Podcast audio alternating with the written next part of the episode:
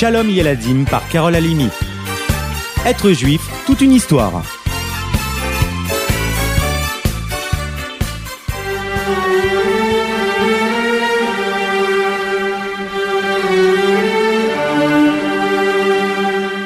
Ce soir, nous serons le 9 du mois de Av, le jour le plus triste de l'année juive. C'est en ce jour que le terrible décret tomba sur la génération du désert. Ils avaient pleuré sans raison valable quand les explorateurs avaient médit sur la terre d'Israël. Ils n'auraient donc pas le mérite d'y entrer. Leurs enfants, oui, mais eux, non. Ainsi, les enfants d'Israël qui étaient sortis d'Égypte n'atteignirent jamais les rives du Jourdain. Le jour où ils pleurèrent sans raison était un 9 Av. Et depuis, les plus grands malheurs que notre peuple ait connus tombèrent souvent autour de cette date. Les deux temples brûlèrent ce jour-là. Ainsi, pour ne jamais oublier, nous jeûnons le 9 Av. Cependant, de nos jours, l'heure n'est plus à la tristesse. Si nous devons respecter les lois de ce jour, nous devons aussi nous dire que le temps du troisième temple est très proche et que chaque bonne action que nous faisons nous rapproche de ce moment. Comme nous l'avons déjà précisé dans ces chroniques, c'est la haine gratuite qui a détruit le deuxième temple. C'est l'amour gratuit qui construira le troisième. Mais pour corriger une erreur, il faut toujours en connaître la cause. Ainsi, découvrons les événements qui ont entraîné une telle chute. Dans Maseret Gittin, l'Agmara nous rapporte l'histoire de Kamsa et Bar Kamsa. Un homme de Jérusalem, appelons-le Reb Shimon, était très riche et avait l'habitude d'organiser de grands festins. Lors d'une occasion très spéciale, il décida d'organiser une très grande réception afin de pouvoir inviter toute la ville. Ainsi, il délégua un messager chargé de porter une invitation à chacun des convives. À cette époque, à Jérusalem, habitaient deux personnes qui avaient un nom qui se ressemblait beaucoup. L'un s'appelait Kamsa, l'autre Bar Kamsa. Reb Shimon était l'ami de Kamsa, mais il était fâché depuis des années avec Bar Kamsa. Parmi les invitations, s'en trouvait donc une pour Kamsa. Vous me suivez? Le messager se trompa d'adresse et frappa à la porte de Bar Kamsa. Oui, c'est pourquoi. Bonjour, ceci est pour vous. Bar Kamsa jeta un rapide coup d'œil sur l'enveloppe. Pour moi? Vous êtes sûr?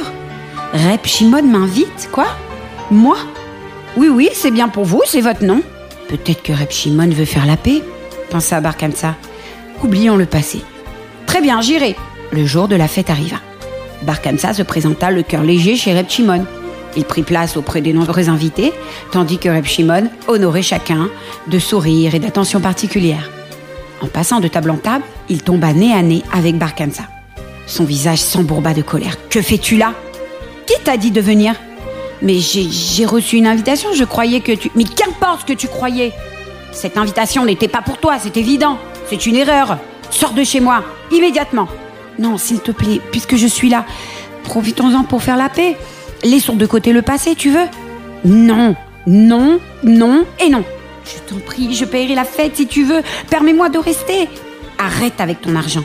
Je n'en ai que faire. Je veux que tu quittes ma demeure immédiatement. Dehors, dehors. Il ouvrit la porte et poussa Bar Kamsa vers l'extérieur. Tout le monde regardait. Personne ne vint défendre le pauvre Bar Kamsa, anéanti devant la porte de Reb Shimon. En larmes, humilié jusqu'au plus profond de lui-même, il resta là sans bouger, sidéré devant ce qui venait de se passer. Le maître de maison, avec qui il voulait se réconcilier, venait de le renvoyer devant tout le monde. Tous les rabbinim, tous les gaonim présents, pas un n'était venu le défendre ou tenter de calmer son hôte. Comment une telle chose est possible, se dit-il? Tous ces rabbinim sont peut-être euh, d'accord avec ce qui vient de se passer, puisque personne ne m'a défendu.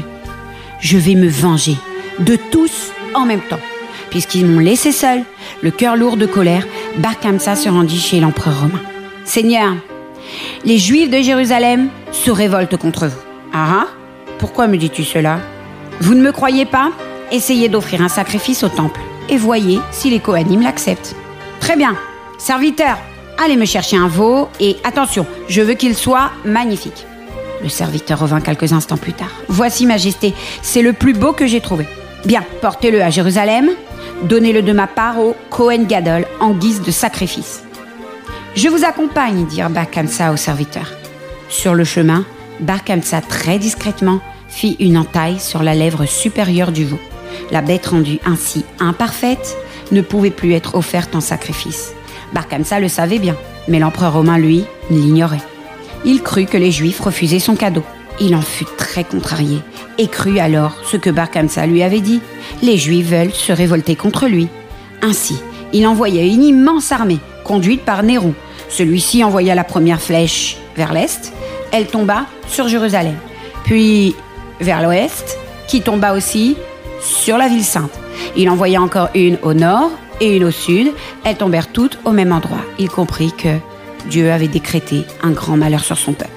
Il comprit aussi que le Tout-Puissant lui ferait porter la responsabilité et le punirait. Il s'enfuit alors et décida d'étudier la Torah.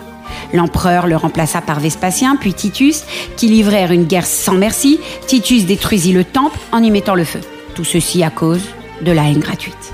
Maintenant que nous savons, nous pouvons réparer. Demain, même si vous ne jeûnez pas, accomplissez des actes de charité et de bonté. Chaque action sera une pierre de plus pour le troisième temple qui ne devrait plus tarder à descendre maintenant. Être juif, c'est vraiment toute une histoire, n'est-ce pas? À bientôt